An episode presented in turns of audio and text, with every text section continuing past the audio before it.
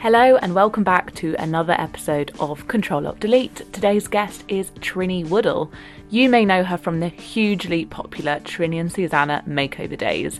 They met in 1994 and wrote a weekly fashion column for the Daily Telegraph before launching the TV series, which I didn't actually know. I just I just watched their TV show and thought it sort of popped up. But um, it was a column. It then led to the launch of their own fashion advice business and then the release of their first fashion advice book.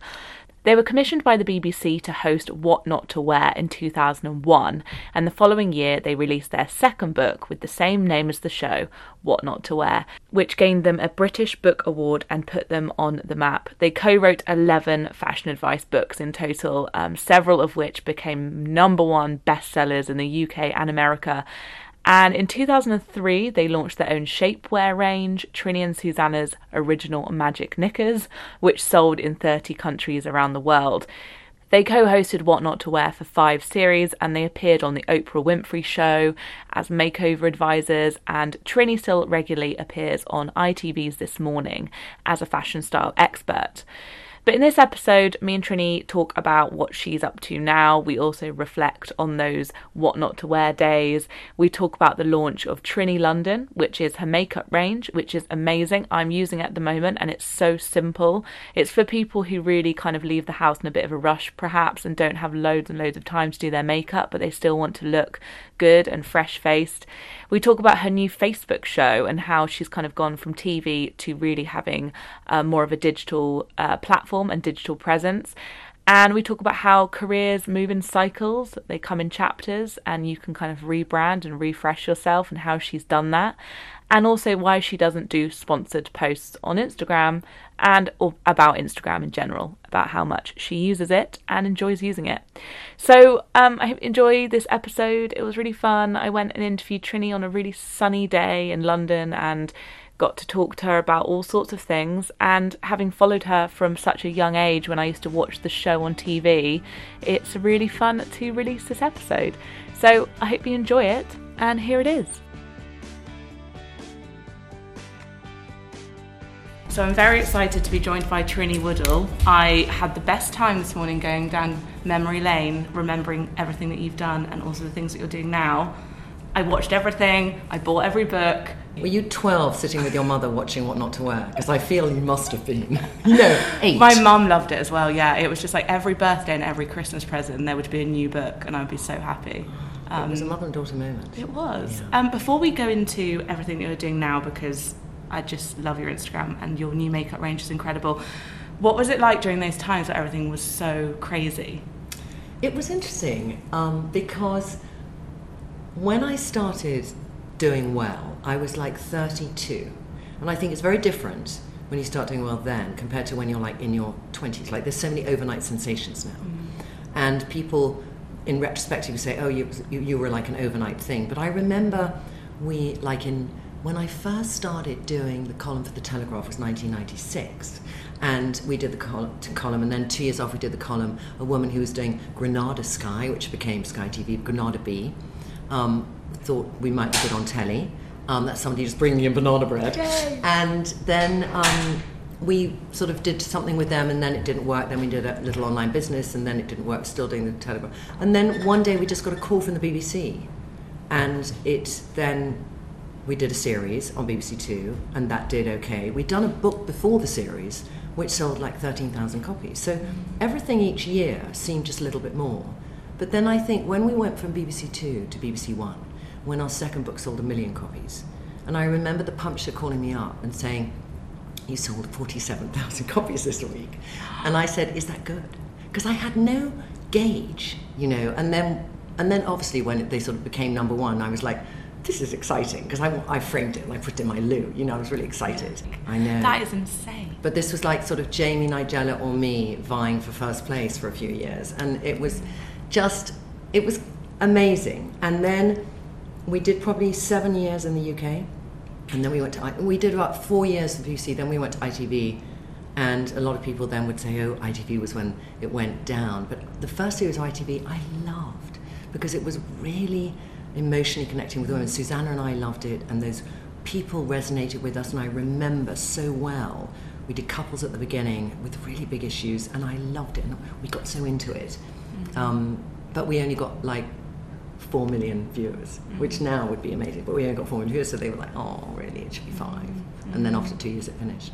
Yeah, because you complemented each other so well, and I felt Yeah. just like yeah, people felt like they really knew you. But what's interesting now is that you on Instagram you have an even more direct connection with people. Do people? I mean, that must be a massive reason why people love following you is because they do feel like they sort of know you from the TV. But it must be different now. I think it's interesting because when we were on the TV, we were sort of edited in a certain way. So, you know, the BBC would make Susannah even more cozy and voluptuous as a woman, and me even more angular and, and, and forthright. And we're probably both somewhere in the middle. Mm. And Susannah always would be the more humorous, and I'll be more the, you've got to do this intense. but we probably ha- equally have bits of those. So by not being in our yin yang, I suppose it allows the other side of me to come out a bit. Mm. And Whereas when we were on the telly, I would be in Topshop or Zara and I would feel people would know me. And sometimes they'd come up and say, What do you think? but now I'll be in and they feel no hesitation in coming up to me, which I love. I really love. And I've always loved that because it's kind of, and it might sound incredibly corny, but it's, I've always known all through my career, it's only because of those women buying my book or watching my show that I managed to buy my house or whatever, you know. So those, that audience I feel responsible for and on social media now, I can know what they're feeling and know what they like and know what they don't like and know what is frustrating them. So I can kind of navigate my daily journey and think of what I'm thinking as a woman, but I also have their voices in my head, mm-hmm. you know. Yeah. And and that is so much more than what one got of doing a show and three months later it going out on TV. So different. because the fact that you TV is quite edited. Um, I don't know much about TV. I only know from from friends who who say you know there was a lot of footage and you just saw a very edited Yeah. version. Is it? Um, it must feel much more freeing now that you edit your you can edit yourself in any way. You know Well- what you put out is what you want to put out. What I put out, what I want to put out, but when we did telly, when we stopped doing telly in England, we did telly abroad. Um, we'd make shows, and we we were always known as the one take wonders because we'd just do it, and we'd never we'd never have a script. So whatever we said, they sort of you know filmed, and then that's generally what came out. And I loved those shows we did abroad because they were very much what Susannah and I were really like. Um, but People must have loved that They because then it's just like you do it, you're good, it. you're it was out. really, really Yeah. great. And um, and if ever I came across crew who said, "We'll do a pickup here," and they were new crew, and I'd say, "No, let's learn the Trinity Susannah way." And then, in fact, at the end they'll say it was such a relief doing it that way. But to begin with, they were like, "We need to prove to you we're better." so I never, I never edit anything I put out. Um, so when I do Instagram, sometimes I film it two or three days before because I do this thing on Friday, which is twinning with Chloe. Because I notice so many women would say, I love that, but I could never wear it. And I thought it would be nice if occasionally I could do something they could look at how they could wear it. Because otherwise, I was, because we always respond to every comment. So I would be writing essays as to, well, maybe you can't wear this, but you could go into Zara and choose this. And I was thinking, you, you, will, you would need 93 hours in the day to answer these comments.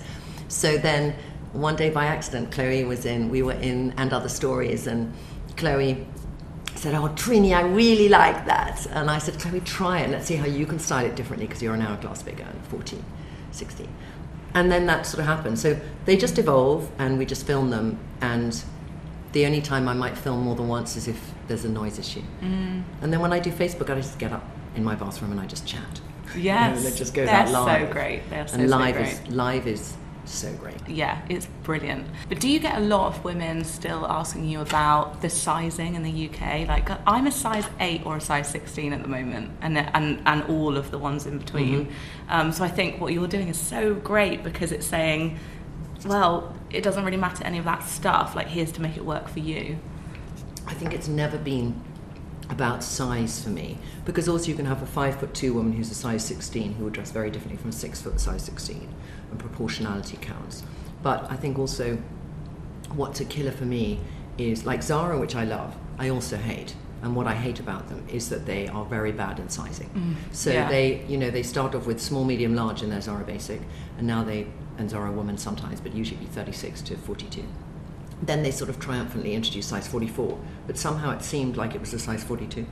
And then the extra large they introduced, but it seemed like a 12 stroke 14. And then they introduced XXL. Mm. So they go from XS to XXL, but Chloe now fits in the XXL, not the XL, and she hasn't changed size. Mm-hmm. So then I think, excuse me, that makes you feel shit as a woman. And, and what um, do people do upwards from there? Because that's like the national average. Well, the, yes, like for, I think 46% of women are a size 16 above. So that means that just under half of women couldn't shop in a shop like Zara, mm. which they can because there are certain things, like I always feel if a woman's arms are okay to buy a jacket one size smaller, if it's a fitted jacket, gives her a waist which looks amazing. And I always, like when I do this morning fashion, I always dress women in a jacket size smaller than they would normally do. You're going to look at yourself in the mirror and it's going to keep you standing taller. But we fluctuate. You know, women generally do have that. You know, they carry three different sizes in their wardrobe. Mm, yeah, it's it's it is crazy. I just think I just take the labels out. Just you take the labels out. Just be okay. done with it. Yeah. I'm like whatever yeah. size it is, if it, it's fitting me right now. Um, but what, was it was it different at the time working on your own? because you had a sidekick for so long. I know. Um, it's interesting because it's different on two levels. In work, I was always the accelerator, and Susannah would say she was a brake. But I was the workaholic, and she was a bit lazy, which she'll freely admit to. Because she says now, Trinny, I need you to come and give me a kick up the ass at home occasionally. so, in that um, side of my life, which is like with my business, I have Mark, who's my COO and it's really nice to have somebody who's got very different assets from me. He's an accountant and he's brilliant with figures, and I'm far more marketing, R and D, etc. So mm-hmm. there's a very nice balance there. But I know also I can rely on him as a businessman to have a better knowledge than me about something. So for me, I I respect people when I know their knowledge is greater than mine. So if I go into a meeting and I feel somebody's really like not up with it, I can be a little bit slightly frustrated because I, I want people to bring me things I don't know. Mm-hmm. Um, and then creatively, I think it's interesting because I'm going to do something on Monday, which I'm so excited by, which is Facebook have introduced Watch, and Watch is going to be their TV station. Mm. And they gave me the show channel, and they're going to like eight people in England. So I'm very excited because I have yes. quite a few US people. And I was kind of nestling with this idea for the last few weeks of how can I make a TV show? And I do this morning a bit of telly, which I love because I then see once a week British women from everywhere and I make them over. So it really mm-hmm. keeps me on that trail. But I did one or two beauty things with them and she filmed it and she took all the essence out of what I do in my bathroom. Mm-hmm. And my partner looked at me and said, Trinny, you know, it was a bit flat. And I thought, that's what we create inside our mad little office, stroke, mm-hmm. home, stroke, everything. And if I do telly, controlling it ourselves, doing watch on Facebook, um, maybe we could do something. So we yes. then we did a we did a call out. So we did a like, would anyone like to do a makeover? You have to buy your own clothes in Zara. You have to be under 16 for purposes of this first one. We'll do your hair and makeup. You might get a haircut. You won't get colour. Send us a one minute video. So we got hundreds of one minute videos. I love that. And it was I just thought this is so exciting, and it might be a belly flop. We might film it. We got one day to film it. Four four shows insane. Yeah. But that's the joy of the life we live in today. Anything is possible to try. Yes. And exactly that. It's like when you've got something that you love and that you've worked so hard to build and you've got this brand that people trust and love, it doesn't really matter what platform you're on because you're still able to just do your thing and bring it to an audience. Share the love. Yes. Mm. Well, so talking of um, you know all these exciting things that you're doing now, um, are you wearing some of your makeup I'm wearing now? all of my makeup. Yes, I love that the, it's creamy as well. It's, it's like creamy. Yeah. I mean, the, the thing is, it's so weird because I'm very used to it now. But when I came over here in the cab, I kind of thought, because there's still women who follow me on Facebook and Instagram who don't know I'm doing it. And I was thinking, oh, it's because everyone watched at different times. And I want everyone to know because I, you know, my heart and soul has gone into it and I love it. So I thought, okay, I'm going to go back to basics. So I got my old, I'm not bringing that here, I got my old makeup bag. And I had all my makeup in, you know, that I would normally have used before. I think it's nearly all there. Mm. And then I have my stack, which is, you know, these little pots, and they each have stuff in them. You know, I'd forgotten how difficult it is doing makeup. Mm-hmm. So juggling and the powders, and it spilled on my trousers, and I had to have all the brushes. And I did it also without a mirror. I did this whole makeup without a mirror. Wow. And and trying to do this without a mirror, I couldn't because the powder, when it goes on, it stays in that place and you can't blend it. Yeah. And all our things are very blendable. So You're I- so right because even just looking at that makeup bag, and I've got exactly the same in my bag. It's quite stressful. It is. just getting all the bits out and the brushes, and then like it all falling on the floor in the taxi. And Exactly, and then the amount of people I see on the tube, like the next one I'm going to do, I mean, I was wanting to take the tube from here because I'm going to do the same on the tube. I'm going to do it everywhere, on every single location that I would do it. But I sort of hadn't remembered the complication because I'd been doing this now for two years. And then I, and that took me seven and a half minutes.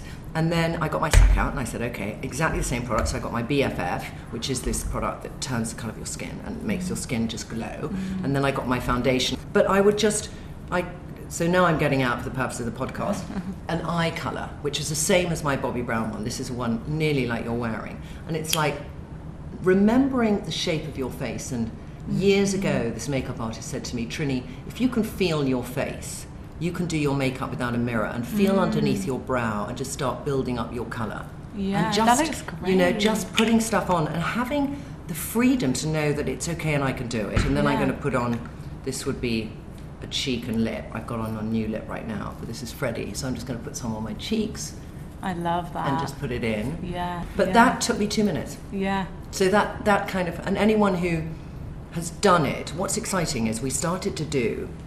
It's all online, which someone might go, oh, how do I decide what suits me? So we did this. You know, we did 800 women in my bathroom with the products to find out skin, hair, and eye combo. So I'd look at you and I'd say, okay, you have a cool blonde hair. It's not your natural color, but it's cool. It's your natural color. I darken my Are you eyebrows. Scandi? No. No. So you go in cool tone everything. So you mm-hmm. suit navy, white, grey. You can wear black. Yeah. You know, you can wear prints too as well. But your skin tone is a kind of pale olive. You don't burn immediately, I think, in the sun. I don't know. Mm. Do you? yeah. You do. Okay, so maybe you're pale pink toned. You have a cool, cool hair, and you have a blue eye with a dark blue on the outside of it. So for me, you go into a certain category. So I know the tone of lip you should wear and the tone of eye you should wear. And lots of women are still discovering that, so they do match me, and then they think, okay, those, that's my colours. That's Yeah. what suits me. Yeah. So I want to wear a bright lip, but I'd never know how strong should my eye be when I do a lip, because Mm-hmm. you know from doing a bright lip, because you're wearing a great bright lip now, that you have to do a tiny something on your eye, and you kind of can't do no blusher, because otherwise it's all about that lip, Mm. Yeah, and you yeah, want yeah. to put it in perspective of your face. Um, I'm really excited to try them out. so I can't wait, and we, I'll, I, I'm. If you're ever by our office, I want to do your makeup for Oh you. Oh my But- god, I'd love that because I'm, I'm really I'm quite bad at makeup. It's like a joke. My Okay. boyfriend's like, "You got mascara on your forehead." You know, it's kind All of a thing. Well, but- I need to get better. But do you think as well with the trends in beauty right now? Do you remember sort of back in the day it would be like really matte and like you know you couldn't ever have a shine. Mm-hmm. Now it's like dewy and I feel like Glossier has really brought that back as well. Do you, is that true or is that just? I think we've got two trends, and I'm not going to say one is on the wane, but in a certain age group, it's on the wane. So, you know, when Kardashians came out and Tilbury was launched, you have that trend of full-on fabulous makeup and and Huda Beauty, you know, all of those people. That's a very full-on face. Tilbury does both, but then Glossier comes out, which is very much minimum skin first, makeup second. Younger 18, 24 year old generation, but people dip into Bobbi Brown, different things. Um, and then we come along and we're sort of saying, want to see your skin, don't want to cover it all. You know, and we have people who are in their 20s who had really bad skin when they're in their teens, so they started wearing a lot of foundation and they 10 years ago grew up with that powdered matte look. And we're sort of saying, your skin's cleared up a bit, you don't need to do that anymore. Welcome to your face. You know, Yes, and that's taking care of it. And taking care of it Yeah. and nurturing your skin underneath because we're going to do skincare next. But uh, yeah, but um, we want to see your face. Mm-hmm. You know, so it's exciting to get a woman and change her routine, whether she's 25 and did it since 16, Mm-hmm. or she's 35 and did it since her 20s and her first job, or she's 50 and she has that hard black eyeliner, bit of lip liner, but everything on the face has changed. This is exactly what you did with clothes, but now with people's faces. Yes. I love it. And mm. that, that is just such an amazing idea of just like stripping it all back and being like, you look amazing, but let's just emphasize what you've already Yeah. got. Yeah. Yeah, that's really exciting. So I'm, I'm kind of, and also, even though it's just online, we did a pop up in our office. And the purpose of the pop up is I want to meet the women who were doing it. So some came in and they said, Look, my stack has become a tower. But I just want the experience of coming here because we film all the makeovers on Trinny London on Instagram. Mm-hmm. So people can go on and just every day see 10 makeovers of women because I kind of think we never get bored of seeing women being made over. But the it, most exciting for me is women who come in who haven't bought anything, who are scared, and they leave and they blossom. Because Mm. I've, you know, since I was six, I've enjoyed the art of the makeover, Yeah. and that's the most pleasurable thing to give another woman is she looks in the mirror and she's happy Yeah. with what she sees, and you just think, oh, you've got it, you've seen. You've seen who you can be, or you've seen who you are now. Yeah. Would you say so? Instagram is the place really to follow you and just to make sure that you know everything's on there. What, It's different because I have a slightly different audience on Facebook and Instagram. So Instagram is more, they like fashion and beauty equally and makeup. Um, if you just like makeup, go on to Trinny London. Facebook is a more intense relationship. People, you know, when I do a live on a Sunday morning, I do this lazy Sunday morning. oh, I love sun- um, tuning into things on Sundays. it's so good. So we, d I and I get people in. So we got in this lovely man Shabir who talked about hormones, and you know you have 140,000 people, Mm. you know, and they and and there's 1,200 people commenting, and Shabir and I got back to all of them, and they were quite detailed questions. So there, mm. people can go in and feel they're really heard and really take part in a conversation. Mm. And Instagram they can post comments and on a live i do a live most mornings on stories mm-hmm. and then they can put in stuff and i'll try and go through it but sometimes it goes through so quickly i don't see all the questions so Yeah. I, might, I might answer 20% of the questions mm-hmm. whereas facebook it's it's more you've got time and people say it's tea time and they say i've got my glass of wine i have quite a few australian fans so it's like a sunday night for them so they get their glass of wine and they and they sit That's down so and, cool. Yeah, you have more time to really Yeah. sit and answer stuff. I, I love how um, it feels really like you, you use social media in a very stripped back way. I don't know if I saw this a while ago or recently, but in your bio on Instagram, doesn't it say that you don't really like doing sort of um, placements or like sponsored posts? or and I, do you know what? It was so refreshing reading that. Mm. I think we're in a we're obviously in a bubble now where it's almost tipping point of everything sponsored. Well, I so to see that was, was interesting. I have to have a balance with it because I have, you know, women I really respect who do paid partnerships and are have an authentic voice. So like Caroline Hirons and Dean Baggett, Yeah. who I like. I do a lot of I do a lot of sponsored things, but only if it's right. And also, I feel like I would pay for a magazine, so Exactly. why not pay for a piece Exactly. of content that you've worked And on? also, you know, your whole job is that. So you need to earn money. You know, it's a career. So it's like don't don't diss those women because they have to balance between the two. Exactly, say it's a magazine. My my career is Trinny London, so it gives me the freedom to be objective because I earn a salary at Trinny London, not a big one yet, but I hope it will grow. Um, and I have the I, I have the ability then just to be very objective, and I'll throw in Trinny London stuff because I think it's the best in in makeup. Yeah, yeah. Um, but it allows me. I think what I loved about the Telegraph at the very beginning is Suzanne and I did this thing, and at the time, which you know now you wouldn't imagine it, but there were hardly any stores around, and you we put stuff you could buy straight away because most things in less expensive stores have been made up for Vogue, but they'd never put it in store so frustrating. And we'd say what we love and what we hate. And it, it's that that makes an audience realize, you know, it's the fact that I hate Zara sizing. They, they sometimes ignore that I'm filming in there. They might throw me out in the Ox Street store, but I don't have a relationship with them, so I have the freedom to say what I like. You know, and if something's Yeah. bugging me, I can say it. because And you have so- to be impartial to do you have to do be this impartial. bit, and you? you're Yeah. impartial. You know, in your paid partnerships, they're your business things, but you're impartial. You have a voice, you have a passion, you say what you feel about Mm. stuff, and that's why people follow you and you have such a big following because Yeah. people follow the authenticity. And the minute you partner with something that's a bit icky, I think you, you it's just uh, it's, it's, like it's on the, on its way the out. wrong boy, isn't it? Yeah, for Mm. sure. Um, well, just lastly, I could Mm. talk to you for hours. Um, what are you excited about for the rest of this year, or just just coming up? I mean, you mentioned Facebook. It feels like there's so much going on. I think too many things, but I think I'm very excited about the idea of making a TV show on Facebook. I think that has limitless possibilities. I don't know what's going to happen with YouTube because Google's behind it, but I think Facebook has an intention to make itself um, a TV area where you can, the audience can communicate as the show is going out, and I like that because that is not what terrestrial TV does. Um, You've already got a home there as well. yeah, and I got building at home and I feel I'm at the beginning of something new. So to be 54 years old, being one of the few people who has watched, to go and show what you can do with it, so bloody exciting. So I can't tell you cool. about.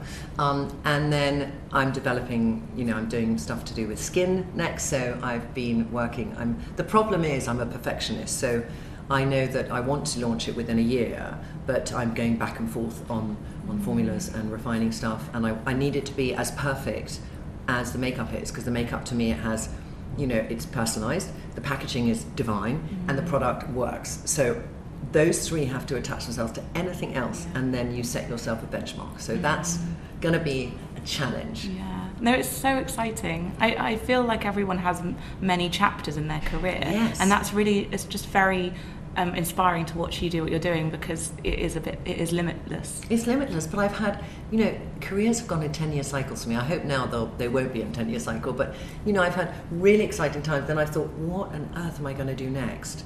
And my biggest thing i now do and it gets me out of that panic spiral out of control is um, that i don't know what's next.